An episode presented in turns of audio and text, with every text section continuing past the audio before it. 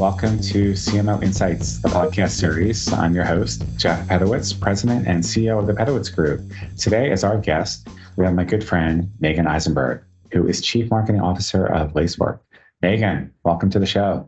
Thank you for having me. It's good to see you. It's good to see you too. Uh, I'm so thrilled I was able to get on your calendar because you are a busy woman. You uh, manage, uh, you're on a couple boards, I think, and you got the CMO gig and you're always moving. That's the only way to do it. Absolutely. So uh, tell, tell me a little bit about Lacework and, and why you made the move into cybersecurity. Yeah. So, as you said, Laceworks in the cybersecurity space. We're helping our customers stay secure from code to cloud. So, as they're building and running their environments, we help them uh, detect anomalies and threats uh, and um, you know, why did I move into cybersecurity? I mean, it's one a massive addressable market. Every company on the planet needs to protect their environments, and as we move more workloads to the cloud, it's more important than ever. And uh, so, massive addressable market uh, that is growing year over year. I think it's crowded, but it's a great place to uh, differentiate yourself. And I think it's a great challenge to be able to position the company against our competitors. And we have a great product. We've spent a, a lot of time building and innovating, and we've invested a lot in our engineers and uh, it shows and it shows through our customers and what they're they're doing with the product so it's an exciting space I think every marketer relishes when the product is great and sells itself because it's that makes true. their job a lot, a lot easier, right? Then I, I, am sure you probably had a few products in your career maybe that weren't as great, and you had to really roll up your sleeves. I've been fortunate. I mean, MongoDB was an awesome product. TripActions, now Navan, awesome. Lacework as well. Uh, but yes, it's part of the criteria when I look at joining a company, I look at their customer reviews. I want to know that their customers love it and are fanatics. And then my job is to get more customers aware of what that company and the product's doing. So, and that is awesome that the product is great and you get those customer reviews. That always helps a lot. But you did mention the the environment that you're competing in is crowded and there's a lot of competitors. So, how do you, as a, a marketing executive, cut through that clutter? What are some of the things that you're doing? Yeah, I mean, I think it's important one, starting with your customer and the persona that you're targeting and what they care about, what the why is, and truly understanding how you differentiate yourself and then leading with that. Uh, is is extremely important. So focus on those customers, show the innovation, and look at it differently. I really learned a lot at TripActions because we we didn't want to do traditional legacy travel marketing. We wanted to really think about it from a consumer traveler standpoint, and we pushed ourselves to be okay to do what everyone else is not doing and to look at it differently and to have a little fun with it and be more human and not so rigid and formal. And I think there's a lot of room for that to do more modern marketing in security and cybersecurity space. Don't be like all the others. It's boring. Nobody wants to read it. And so, can you look at it just that much differently and come at it with an edge that gets people's attention? Do you think people still are reading anymore? I mean, there seems to be so much content out there, and people are now on TikTok videos and they have the attention span of like five seconds. Yeah, the goldfish attention span, right? right? It's six. Um, but you're right. I mean, I don't want to sit there and read pages and pages. I want the information right away. I want something that captures my attention, solves my problem, is easy to implement.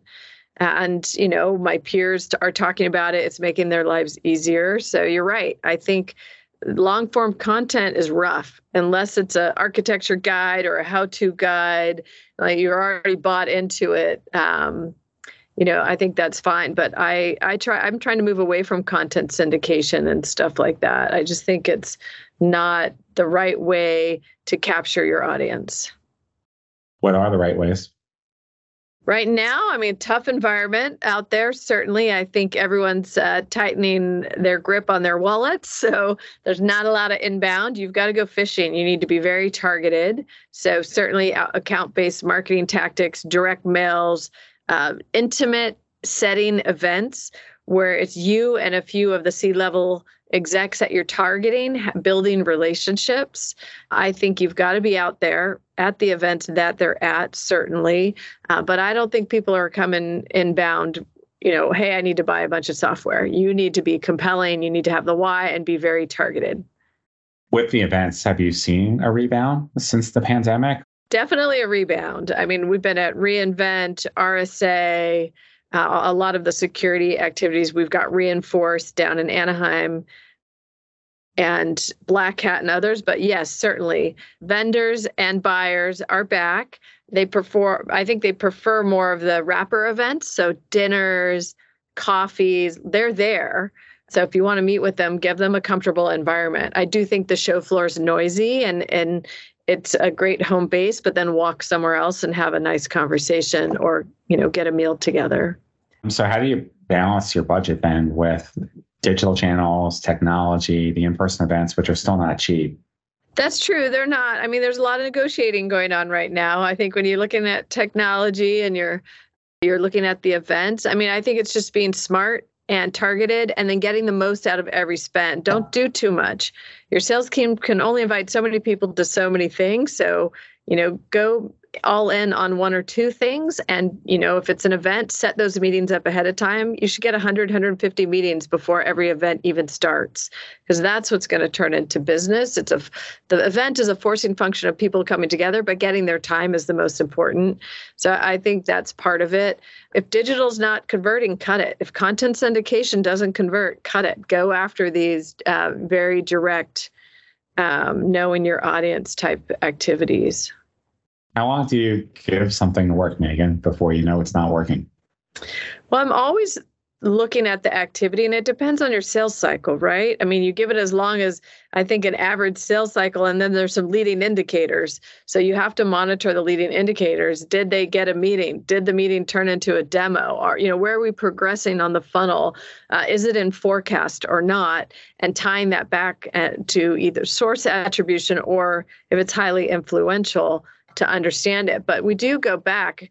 Uh, you know, we're looking at every campaign, but then every quarter we're going back and looking one, two, three quarters back so we can make an assessment. And when you're going to go into the next event that next year, you can always look back and see how did this event work last time?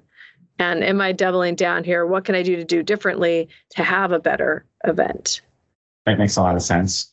You've been in technology for as long as I can remember. We've known each other a long time. Do you think we have too much now? And, I mean, or do we still need more?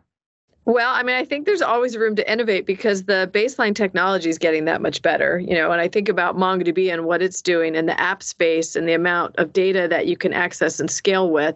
You know, that didn't exist pre iPhone.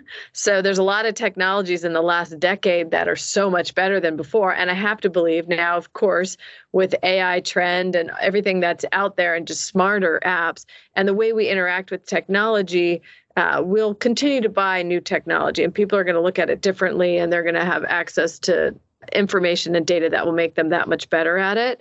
So I don't think we'll stop buying it, but we do need to keep assessing it. Every, you know, every year you should be assessing your your tech stack and sunsetting. You look we look at usage data.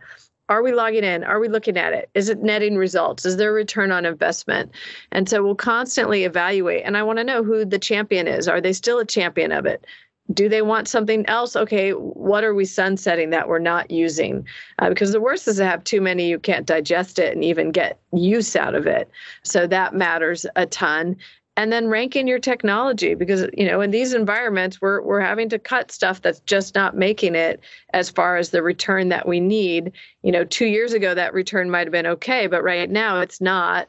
And so we need to re- reflect on that. And then whenever i'm at these events i'm always talking with other CMOs and VPs of marketing. What are you using now? What are you seeing? And I do still take vendor, you know, calls to look at new tech to see what they're doing. I think also part of being an innovator in a crowded space is you try new technology that gives you an edge. It doesn't always work, but you have to be willing to take the risk to try new things. And if you're the first two, three, four, five companies to do it and your competitors aren't using it, that's an advantage. And I I have found that over the last 20 years by trying the new technology that's out there, I've gotten advantage over my competitors. Can you um, cite an example of where you, you took a risk and on a new tech and, and it worked really yeah. out? I mean, it's an older one, but it came to mind uh, when I was at DocuSign. Twitter was just doing ads where you could do promoted ads and nobody else was doing that. And everyone thought, well, that's a consumer technology. And we ran demo ads. So we started find gr- groups and followers and like groups that we wanted to target. And we we would in a month had a thousand leads come off of just targeting even like we were in uh, salesforce's app exchange so we would follow their anyone that follows salesforce and their app exchange uh, those are companies that are targets for us so we would put promotions against those lists and we would have folks signing up uh, and doing demos. And even you could follow your competitors followers so you're trying to capture their customers. And, and so that was certainly an example of one. We did a lot of things with linkedin had new ways to get in front of their audience that we kept testing uh, in the early days uh, but yeah, always trying to find Conversica was one that we did with MongoDB. It was awesome, automating SDRs. So um, loved that. It allowed us to scale. And we had a lot of noise. We were open source, a million people signing up a month. So how do you can't put a million leads in front of your sales team, but you could do quite a lot in front of Conversica and it could communicate and find out is this really someone who's ever going to buy or do they want to use free open source forever? So just those sort of technologies that come up are cool. Is there something out there now that you're dying to try? Oh gosh. I mean, certainly all the direct mail vendors that are out there that are, you know, we've got just different ones that allow us to do international as well. And when we went into COVID, we try, you know, you had to go online. You couldn't just send direct mail to someone's office because they weren't in the office. So then right. you were emailing and getting them to opt in. Um, but yeah, we have a pretty uh, healthy, I think, over 40 technologies in marketing here at Lacework. And so there are some just personalized, cool personalization tools that are out there. So in today's environment, what do you what do you think are the hardest things? I mean, you know, we see challenges, of course, each and every year, but what is it about 2023? Well, I mean, I, I definitely think people aren't buying right in tech, so you've got to be very compelling. You have to give them a reason why now, and you have to show the ROI. And so I just feel like there's so many more personas involved. You know, we're selling to the CISO and security and developers and DevOps but the CFO is a big part of that. Whether they're going to sign off or not, they're heavily involved. So you have to have compelling reason, business cases for the full chain. Obviously, procurement's involved.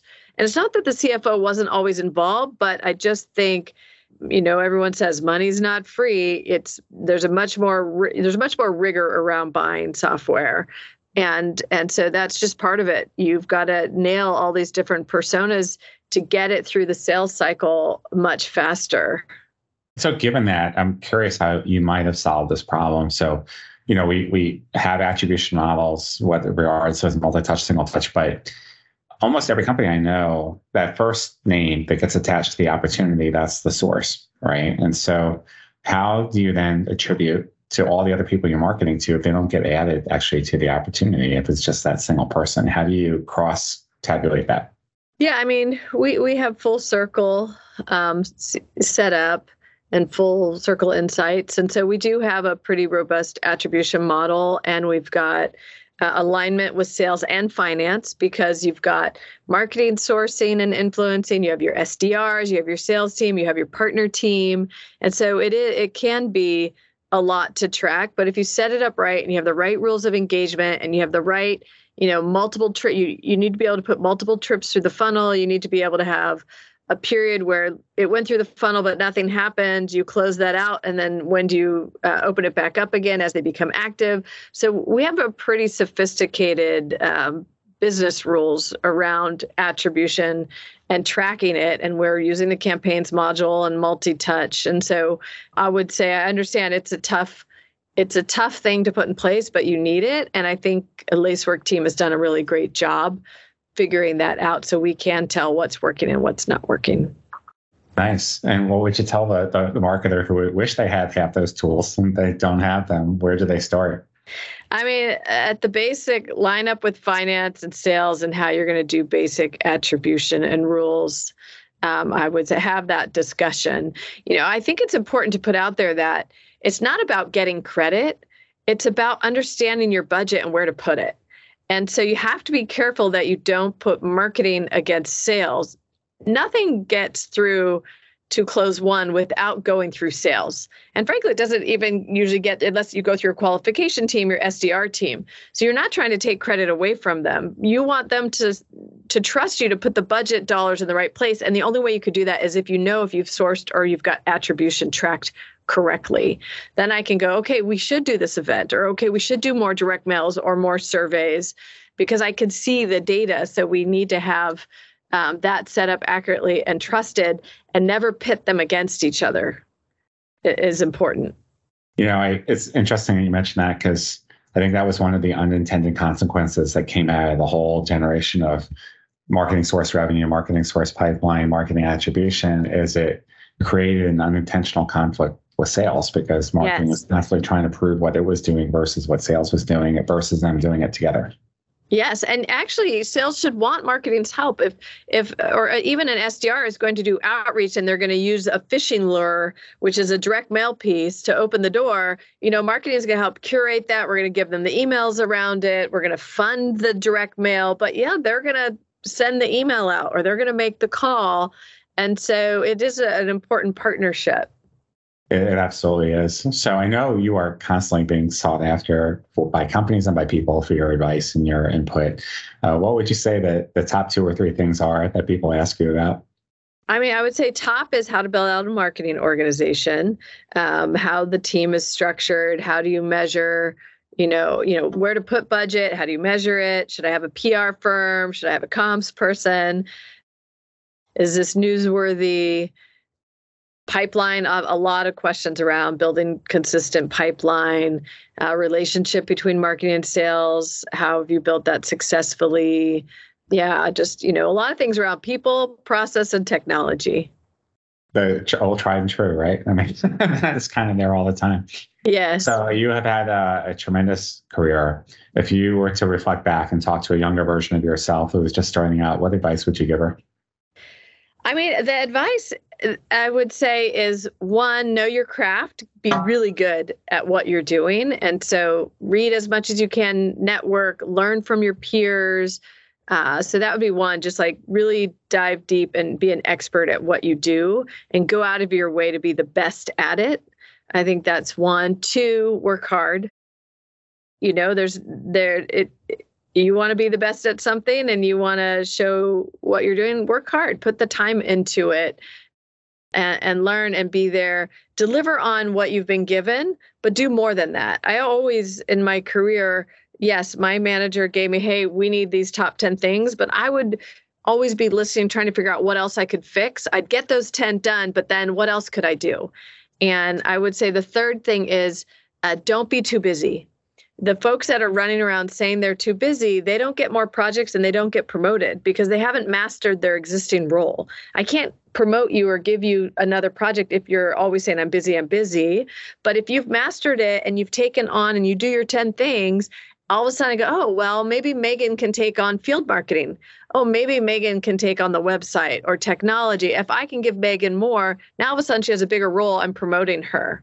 And so I would say figure out how to get it done, which some of that is experience and mastering the skill and uh, being productive, right? As we get further along in our career, we can make decisions faster, we move faster, we can take on more and so all of that is is you know those kind of three things is what I'd be thinking about as I was moving up in my career.